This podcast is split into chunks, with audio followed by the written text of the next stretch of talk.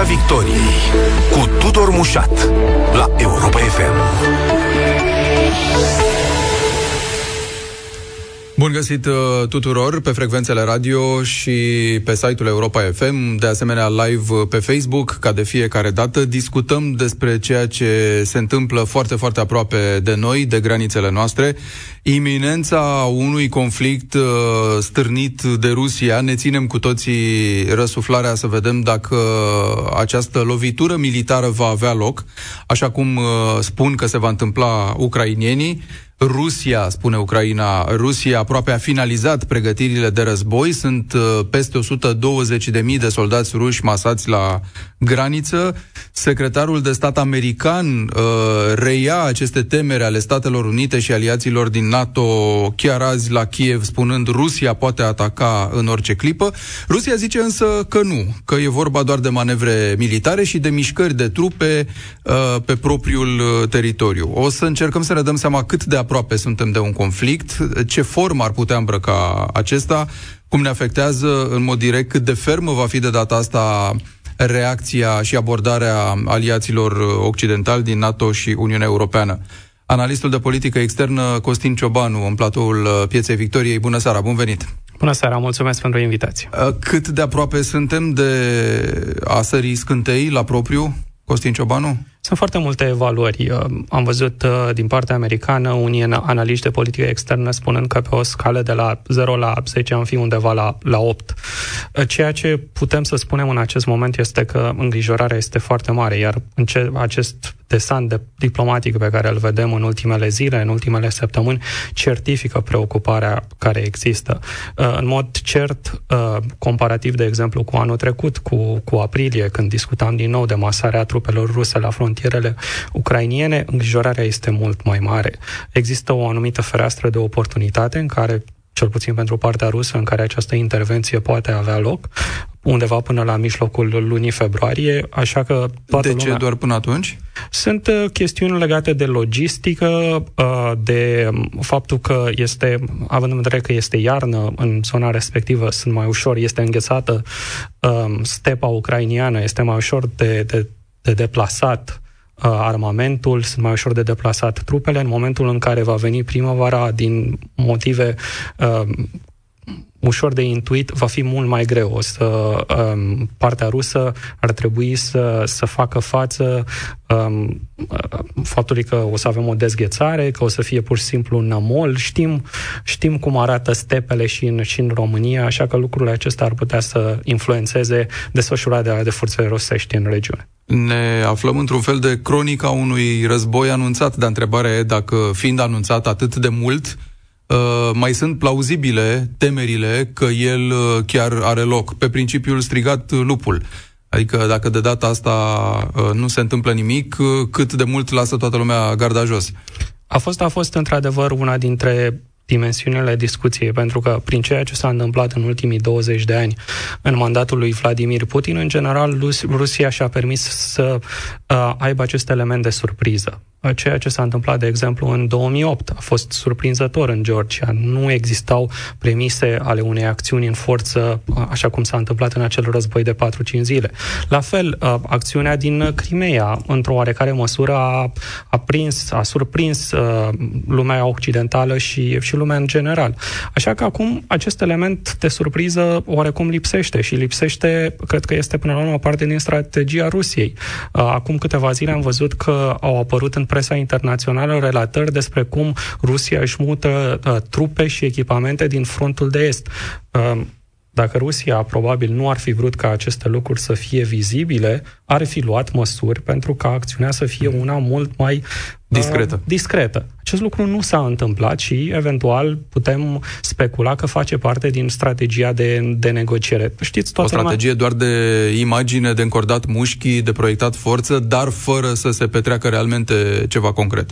Exact. Uh, poate, într-o anumită interpretare, poate fi vorba de presiuni pentru această discuție care se poartă despre răgândirea uh, sistemului de securitate în, în Europa și ceea ce Rusia își dorește de 20-30 de ani după sfârșitul războiului rece, după ceea ce s-a numit uh, pentru ei umilința din anii 90, sau cel puțin așa a fost percepută de cei din jurul lui, uh, lui Putin, pur și simplu dorește să profite de un moment în care, cel puțin în narativul rusesc, uh, Occidentul este într-o poziție de pierdere de influență. Bun, iar acum toată lumea încearcă să-și dea seama de fapt dacă planul ăsta include și o lovitură militară oricât de mică sau de restrânsă, sau dacă nu o lovitură militară propriu-zisă, o formă oarecare de conflict, știu eu, care să potențeze uh, discuțiile astea, sau dacă pur și simplu e doar imagine, cum spuneați, dacă doar se proiectează forță, fără însă a se recurge la forță propriu-zisă. Um, ca să răspundem la această întrebare, ar trebui să vedem care ar putea să fie finalitatea și care ar putea să fie planul din partea Moscovei și care ar fi rolul Ucrainei din, în acest context.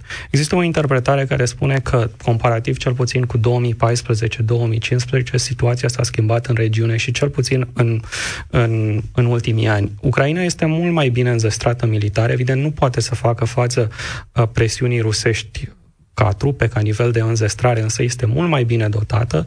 A, au, a existat această înzestrare cu drone din, din Ucraina, care par să fi schimbat într-o anumită măsură dinamica acțiunii. Rusia pare să fie conștientă că um, acordurile de la Minsk nu vor fi implementate și că Ucraina nu-și dorește acest lucru și atunci Rusia, într-o anumită in, în interpretare, a încercat să acționeze, acționeze înainte ca Ucraina să se consolideze, să devină suficient de puternică ca să creeze, de exemplu, probleme militare Rusiei dacă are loc o, o intervenție. Ar fi, practic, o acțiune preemptivă din acest punct de vedere.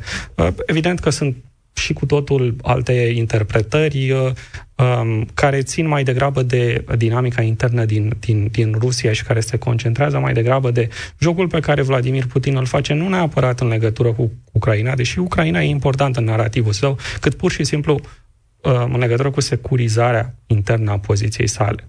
Pentru că foarte multă lume vorbește în aceste zile despre um, politica, dinamica internațională, vedem foarte multă diplomație, dar există o dinamică în interiorul Rusiei care nu este foarte clar discutată. Uh-huh. Vladimir Putin de astăzi nu mai este Vladimir Putin din 2018 când, sau din 2014, când avea un nivel foarte ridicat de, de susținere. Um, vedeam niște sondaje de opinie care s-au realizat în Rusia și astăzi doar în jur de 32% dintre ruși ar vota pentru realegerea lui Vladimir Putin. Doar în jur de 25% dintre ruși cred că Vladimir Putin le poate rezolva problemele. Mai mult, ca să, ca să mai dau o cifră, în jur de 20-25% dintre ruși ar protesta pentru chestiuni de natură economică și socială. Știm ce s-a întâmplat în ultimul an în Rusia. E vorba despre cenzură, am văzut ce s-a întâmplat cu, cu dizidenții, am văzut cazul lui Alexei Navalny. În același timp, am avut alegerile din, din Belarus, uh-huh. în care un dictator care părea de neînlocuit a avut probleme Vedem ce se întâmplă în Kazakhstan. Aceste regimuri autoritare par extrem de stabile până când ceva poate să declanșeze o, o simplă scânteie. Și Vladimir Putin tot timpul a trăit cu această, această teamă a unei revoluții colorate după ce s-a întâmplat în 2011-2012 cu atât mai mult. Deci s-ar putea ca una din justificările a ceea ce vedem astăzi să fie mai puțin legat de arhitectura de securitate europeană, deși și aceasta poate juca un rol cât mai degrabă de consolidarea poziției Alte interne. cuvinte, se inventează o criză ca rândurile populației să se strângă în spatele leadership-ului, nu? Nimeni să nu mai crâgnească, pentru că avem un dușman din exterior. Dar acum întrebarea este, uh, e suficient de credibilă povestea asta, având în vedere istoricul acestor șicane cu Ucraina, care deja, nu știu cât este, în al optulea an, nu?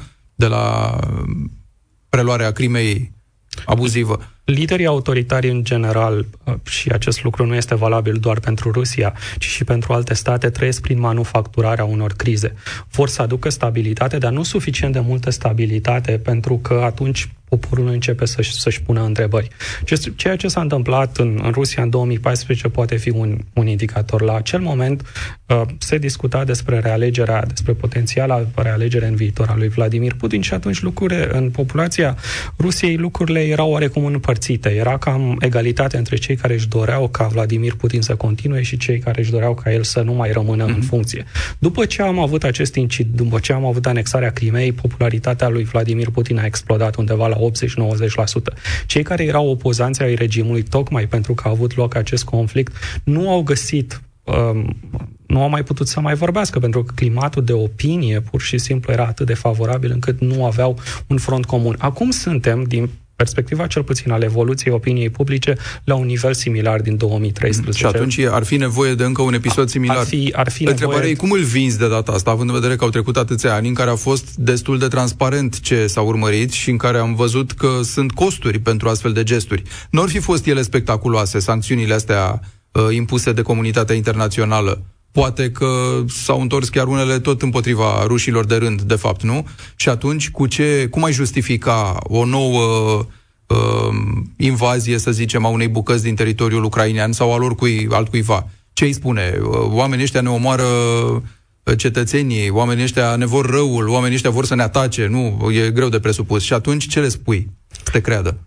Există mai multe planuri de acțiune și putem să vedem pregătirea Rusiei pentru o eventuală invazie.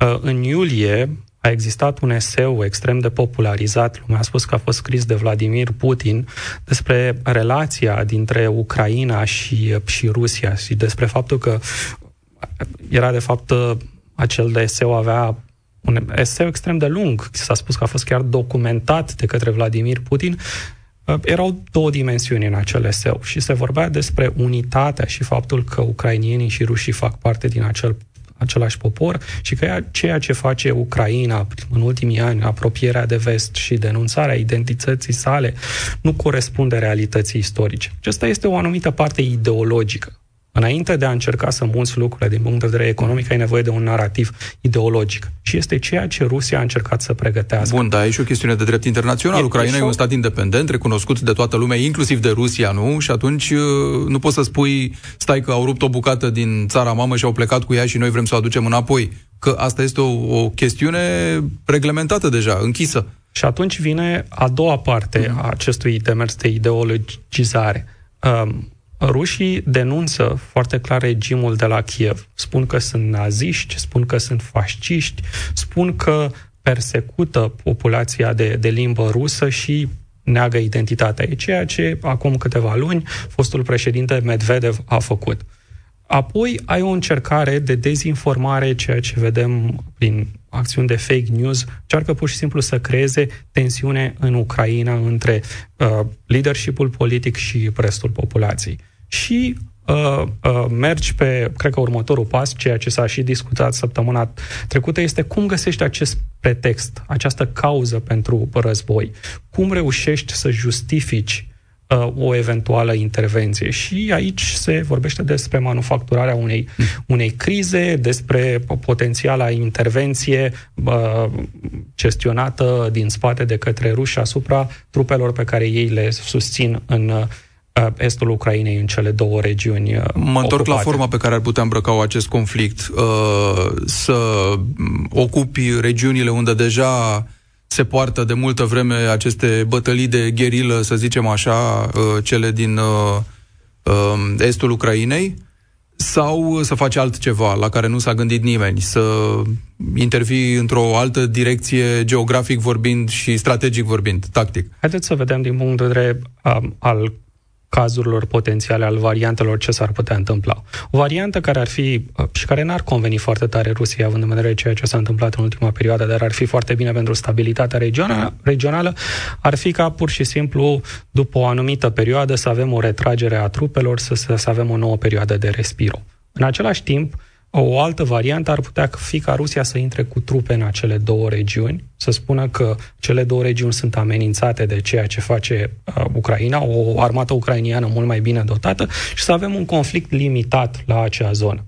Și asta ar fi oarecum varianta pozitivă. Dacă, Bun, da, asta n-ar, n-ar însemna așa pozitivă cum o descrieți, totuși să mai muște două bucățele din, din corpul țării, din corpul da, Ucrainei? Da, n-ar fi un știți, se vorbește foarte mult de conflicte înghețate. Acela n-ar fi un conflict mm. înghețat, ar fi victime. De fapt, și acum sunt victime în estul Ucrainei. De dar șapte compara... ani jumate sunt victime în exact, estul Ucrainei. comparativ cu uh, opțiunile, uh, ca, alte opțiuni care pot exista, uh, aceste două variante sunt, le putem numi soft.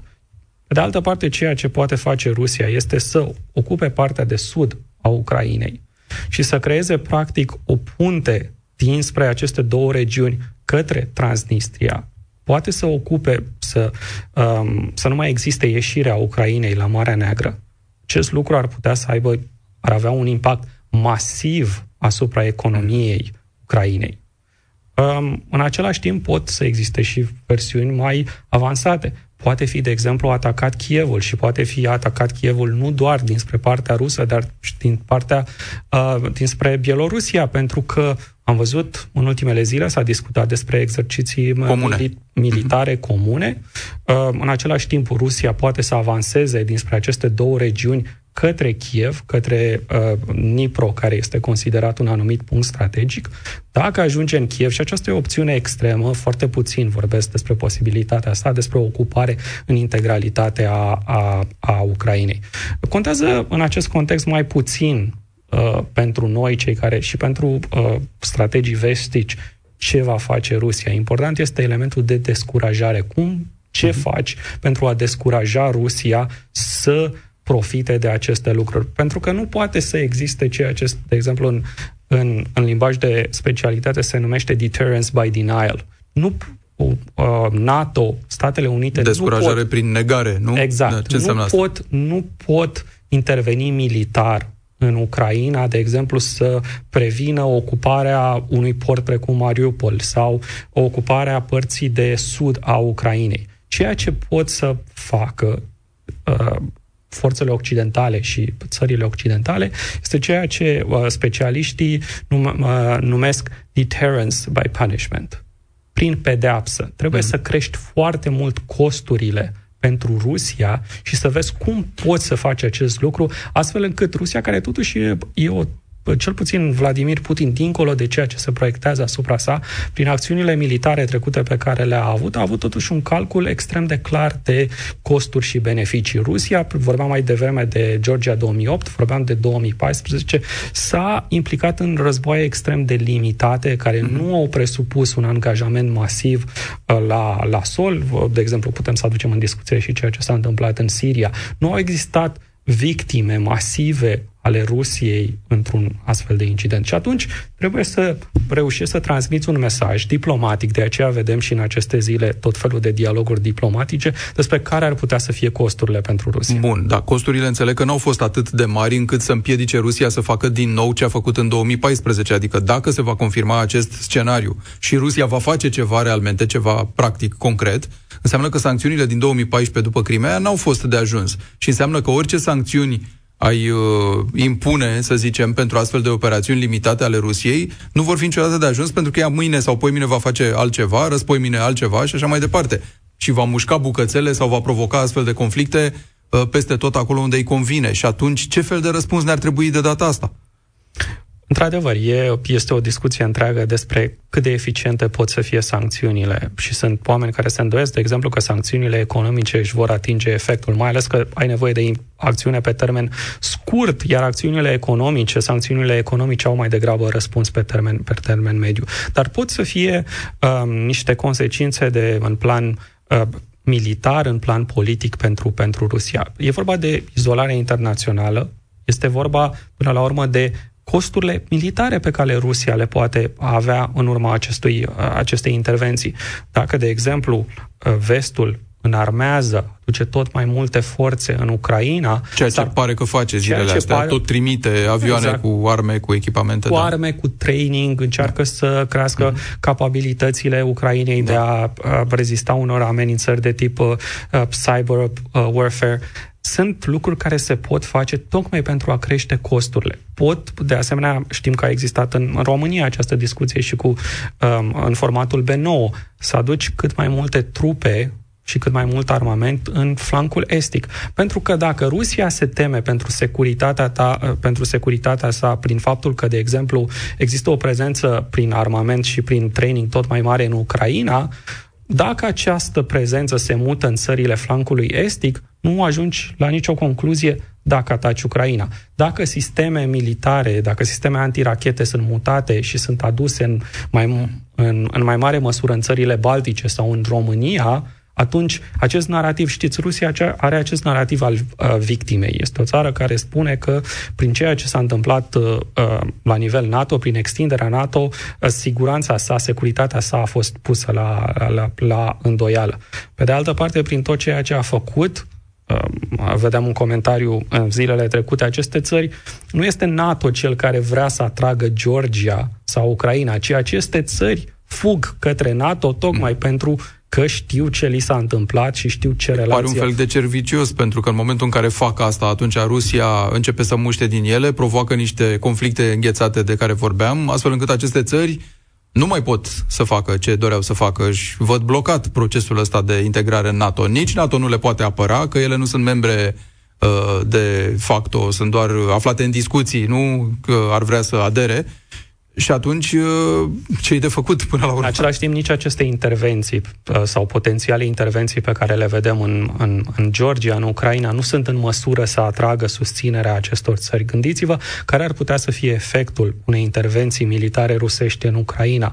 În, deja în ultimii șapte-opt ani am avut o consolidare a acestei identități ucrainiene și o consolidare a atitudinii ostile a populației față de Rusia. Mm-hmm. Chiar cei care sunt de limbă rusă, cred că 25% din cei care trăiesc în această zonă din estul Ucrainei spun că ar lupta împotriva Rusiei. Deci există niște schimbări majore. Dacă tu continui în același fel, Gândiți-vă ce s-ar putea întâmpla în cazul unor ostilități acolo. Nu este, este vorba despre de sute de mii de oameni care ar trebui să să-și părăsească locuințele. Ar fi o criză umanitară care ar trebui susținută într-o anumită măsură, ca să nu mai vorbim de victime. Gândiți-vă la distrugerile din punct de vedere al infrastructurii, pentru că, de exemplu, dacă Rusia ocupă estul Ucrainei și, uh, și mai mult decât atât, atunci o să fie o distrugere a căilor de infrastructură, atunci ucrainienii o să încerce să, să atace, de exemplu, liniile de cale ferată pur și simplu pentru a împiedica uh, chestiuni de natură logistică. Bun, și atunci, simplist, uh, Costin Ciobanu, uh, pentru cei mai nespecializați, uh, care probabil se întreabă, ok, dar atunci dacă toate lucrurile astea îi vor costa pe ruși atât de mult, de ce Occidentul se mai uh, bagă în atâtea discuții, manifestă atâta preocupare, în loc să stea cu minte și să-i lasă pe ruși să-și rupă gâtul cu toate neajunsurile astea de care vorbim? De ce mai inflamează și ei Uh, spunând uh, vă pedepsim, ne, uh, când de fapt vor avea o grămadă de, de costuri. Am super simplificat, dar poate că e util să vedem mecanismul. Pentru că um, Rusia s-ar putea să aibă unele beneficii pe termen scurt. Ceea ce vorbim aici e oarecum și distin- distinția dintre termen scurt și termen lung. Dacă acest război pentru Rusia, dacă se va ajunge, acest dacă este important, nu mm-hmm. trebuie să avem această discuție ca și cum intervenția s-ar, s-ar întâmpla. Dacă intervenția are, termen, are loc pe termen scurt, dacă există un războ- o victorie rapidă sau o îndeplinire a obiectivelor, atunci, da, Rusia are unele beneficii. Dacă acest conflict uh, ia o dimensiune temporară mai lungă, atunci evident că Rusia va avea, va avea de suferit. Dar în ceea ce privește implicarea vestului, uh, cred că aici ține și de felul în care vestul își proiectează și își apără interesele. Uh, se pot întâmpla lucruri similare în țările baltice, de exemplu. Rusia uh, foarte mulți neagă că, de fapt, există o, ar putea face un pas în spate dacă o să existe concesii. Este vorba despre uh, o bătălie în acest moment, vorbim foarte mult în ultimii ani despre bătălia dintre marile puteri. Și foarte mult se uită la ce fac ce vestul, la ce fac Statele Unite și Europa cum gestionează aceste crize. Pentru că ce se întâmplă în Ucraina nu este relevant doar pentru uh-huh. zona Europei. Evident. Este relevant pentru felul în care China privește la acțiunea uh, vestului și ceea ce, de exemplu, poate să facă în, în, în Taiwan. Contează foarte tare solidaritatea, contează foarte tare cum gestionezi o criză, care sunt uh, instrumentele pe care le folosești, cât de bună este coordonarea. Și ce ne-a arătat până acum uh, abordarea față de Rusia, domnule Ciobanu? Nu cumva ne-a arătat agende diferite și niveluri diferite de discuție și intensități diferite? Adică Germania menaja Rusia pentru că avea interes la gaze. Uh, Marea Britanie menaja Rusia pentru că avea interes la investițiile oligarhilor uh, pe teritoriul bregatului. Uh, și tot așa. Există o vulnerabilitate, de exemplu, trebuie să o spunem foarte clar, 40% din energia și gazele europene vin din Rusia. Gândiți-vă ce efect ar putea să aibă unele sancțiuni. Aceste sancțiuni, dacă se ajunge la sancțiuni, nu e ca și cum ele ar viza doar partea rusească, ele vor avea consecințe și asupra Europei. Da, adică le spunem, nu mai luăm gaz de la tine. Ok, și trebuie să găsim gaz pentru noi în condițiile în care refuzăm acest gaz. Da. Pe de altă parte, într-adevăr, vedem o schimbare de, de ton și de cooperare în relația transatlantică, cel puțin față de mandatul președintelui Trump.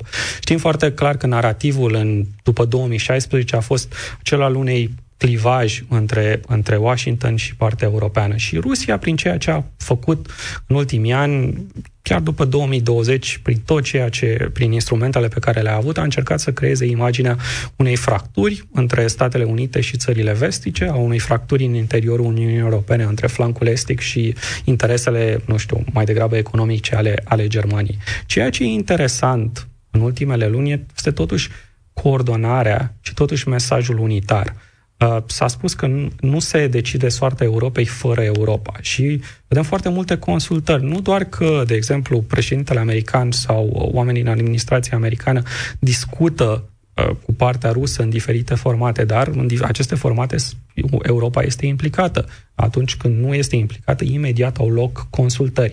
Și uh, toată lumea insistă pe oarecare diferență dintre Germania și, de exemplu, Statele Unite. S-a discutat foarte multe uh, această conductă Nord Stream 2. În același timp, în ultimele zile, vedem o Germanie care se mută oarecum din poziția anterioară. Spune că dacă, într-adevăr, se va ajunge la acțiune militară, atunci și Germania este uh, în măsură să sufere acele pierderi, pentru că, până la urmă, este vorba despre uh, anumite principii de la care Europa și Statele Unite nu pot abdica. Nu poți să faci concesii cu niște lucruri care țin de esența ordinii și sistemului de deci securitate pe da. care l-ai impus. Ăsta ar fi testul, până la urmă, momentului pentru soliditatea reacțiilor Occidentului. Da, Uniunea Europeană, NATO, mă rog, structurile se întrepătrund într-o bună măsură. Da.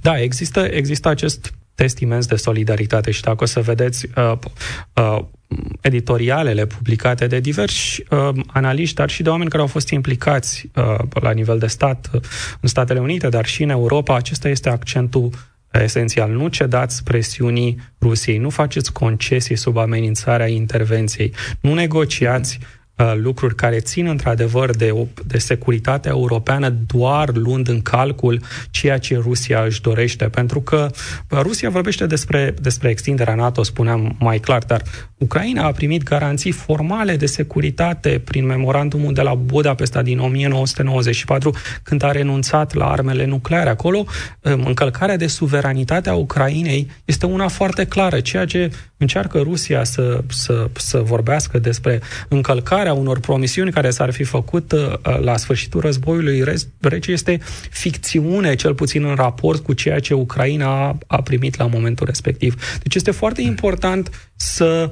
um, să nu cădem în această capcană a narativului pe care Rusia încearcă să-l, să-l, să-l discute. Sunt lucruri care pot fi discutate cu Rusia.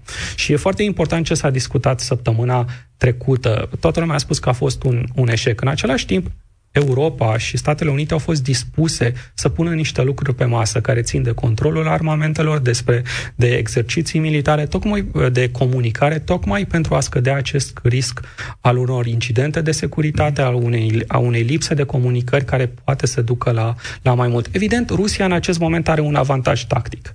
Pentru că Rusia este cea care decide ce face, cum face și are un anumit, o anumită doză de surpriză.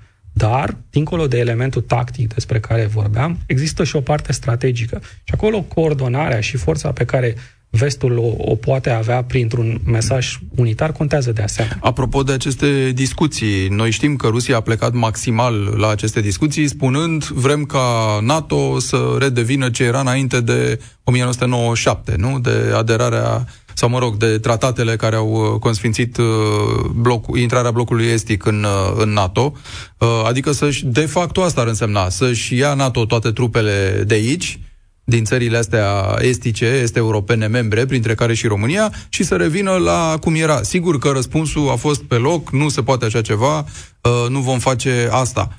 Da, cred că acolo un cui a rămas, ca să o spunem așa, pe românește, și în statele Baltice, uh, și în uh, România, unde temerile au fost foarte mari, nu cumva iar începe o negociere pe sfere de influență, cum istoria noastră din ultima sută de ani a mai văzut, din ultimii 80-100 de ani. Da, este o, este o temă extrem de legitimă și așa cum spuneați, Rusia a venit cu niște propuneri extrem de maximale vis-a-vis de nu doar de soarta Ucrainei și de faptul că Ucraina și Georgia n-ar trebui să fie primite în, în NATO, dar evident de staționarea de trupe în această, în flancul estic al, um, al NATO vis-a-vis de exerciții, de exerciții militare, um, de sisteme antirachete și așa, și așa mai departe. Și ceea ce e interesant e că prin cele două documente, propuneri de tratate pe care Rusia le-a făcut la sfârșit de decembrie, um, Abordarea a fost, din nou, una extrem de maximală uh, și a fost reiterată săptămâna trecută. Nu puteți, uh, Rusia a transmis prin negocierile, discuțiile de săptămâna trecută, următorul mesaj. Aici nu este o chestiune a la card. Nu vă puteți, voi ca occidentali, um, alege ceea ce vreți să discutați cu noi. Noi vrem totul sau nimic. Nu puteți spune doar că, ok, nu, o să ne uh, coordonăm mult mai bine asupra uh, exercițiilor militare. Deci această atitudine uh, i-a făcut pe mulți să spună, ok, Rusia e clar că știe că ce răspuns o să primească. Care este rațiunea de a tra- transmite un mesaj atât de ferm? Uh-huh. Știți, Rusia în, vorbește de negocieri, în timp ce Occidentul a, a încercat să spună nu, nu avem negocieri, avem discuții, încercăm să ne armonizăm opiniile, să înțelegem ce vreți de la noi, dar în același timp nu o să uh, negociem, pe, negoci, zis, da. negociem da. pentru că, gândiți-vă, uh, noi ne, ne uităm astăzi oarecum relaxați în lumina a 30 de ani în care totuși securitatea noastră a fost garantată. Dar această securitate se bazează pe niște principii extrem de ferme și a principii de faptul că o țară își decide singură viitorul. E un lucru care poate părea o vorbă mare, dar e ceea ce până la urmă uh, este principiul pe baza căruia, dacă noi românii astăzi trăim mai bine, uh, de aici, de aici a plecat ceea ce s-a întâmplat în ultimii 30 de ani. Nu poți să negi. Ucraina nu este în acest moment și, haideți să fim realiști, nu este în acest moment în situația de a intra în NATO. Georgia nu este în această situație. Pe de altă parte, a merge împotriva a ceea ce ai vorbit 30 de ani logica porților deschise. Ucraina va intra în NATO în momentul în care va fi pregătită, în momentul în care contextul va fi, va fi favorabil da. și țările vor fi de acord. Știm ce s-a întâmplat la summitul de la București. Au existat în interiorul NATO și există și astăzi foarte mm. multe voci care nu sunt de acord cu astfel de acțiune. Pe de altă parte, um, există și, și partea alternativă. Dacă faci concesii Rusiei pe niște lucruri care țin de esența alianței, care este o alianță defensivă, atunci nu pur și simplu uh, îți pierzi elementul de atractivitate și îți pierzi ceea ce se numește the moral high ground. De faptul că ai este o ordine bazată pe principii, este o ordine bazată pe libertate, pe alegerea liberă a țărilor de a face parte din această uh, structură. S-a tot vorbit despre intenția Rusiei de a reface Uniunea Sovietică, URSS, mai ales după ce s-a întâmplat în Belarus, mai ales după ce s-a întâmplat foarte recent în Kazakhstan. Uh, și că toată ideea asta de a, uite, colaborează foarte strâns cu Armenia, o țară despre care mulți spun că e un fel de vasal în momentul ăsta. Uh, alte zone, poate din Asia Centrală. Cum ar trebui să privim povestea asta ca pe o refacere a URSS-ului așa cum îl știa lumea până în 1990-91 sau un alt tip de refacere a unui imperiu sovietic Știm, sau rus, pardon? Știm, știm abordarea lui Vladimir Putin în legătură cu această temă și știm că modul în care el s-a raportat la sfârșitul Uniunii Sovietice a spus că este o dramă geopolitică și atitudinea pe care el a avut-o, cel puțin în după 2004-2005 este una mai degrabă imperialistă. Uh, își dorește să uh, reînvie această ordine prin ceea ce, ce a făcut și prin ceea modul în care folosește puterea militară și puterea de constrângere a Rusiei, cercă să creeze această zonă. Ne aducem aminte ce s-a întâmplat în 2014 în Ucraina.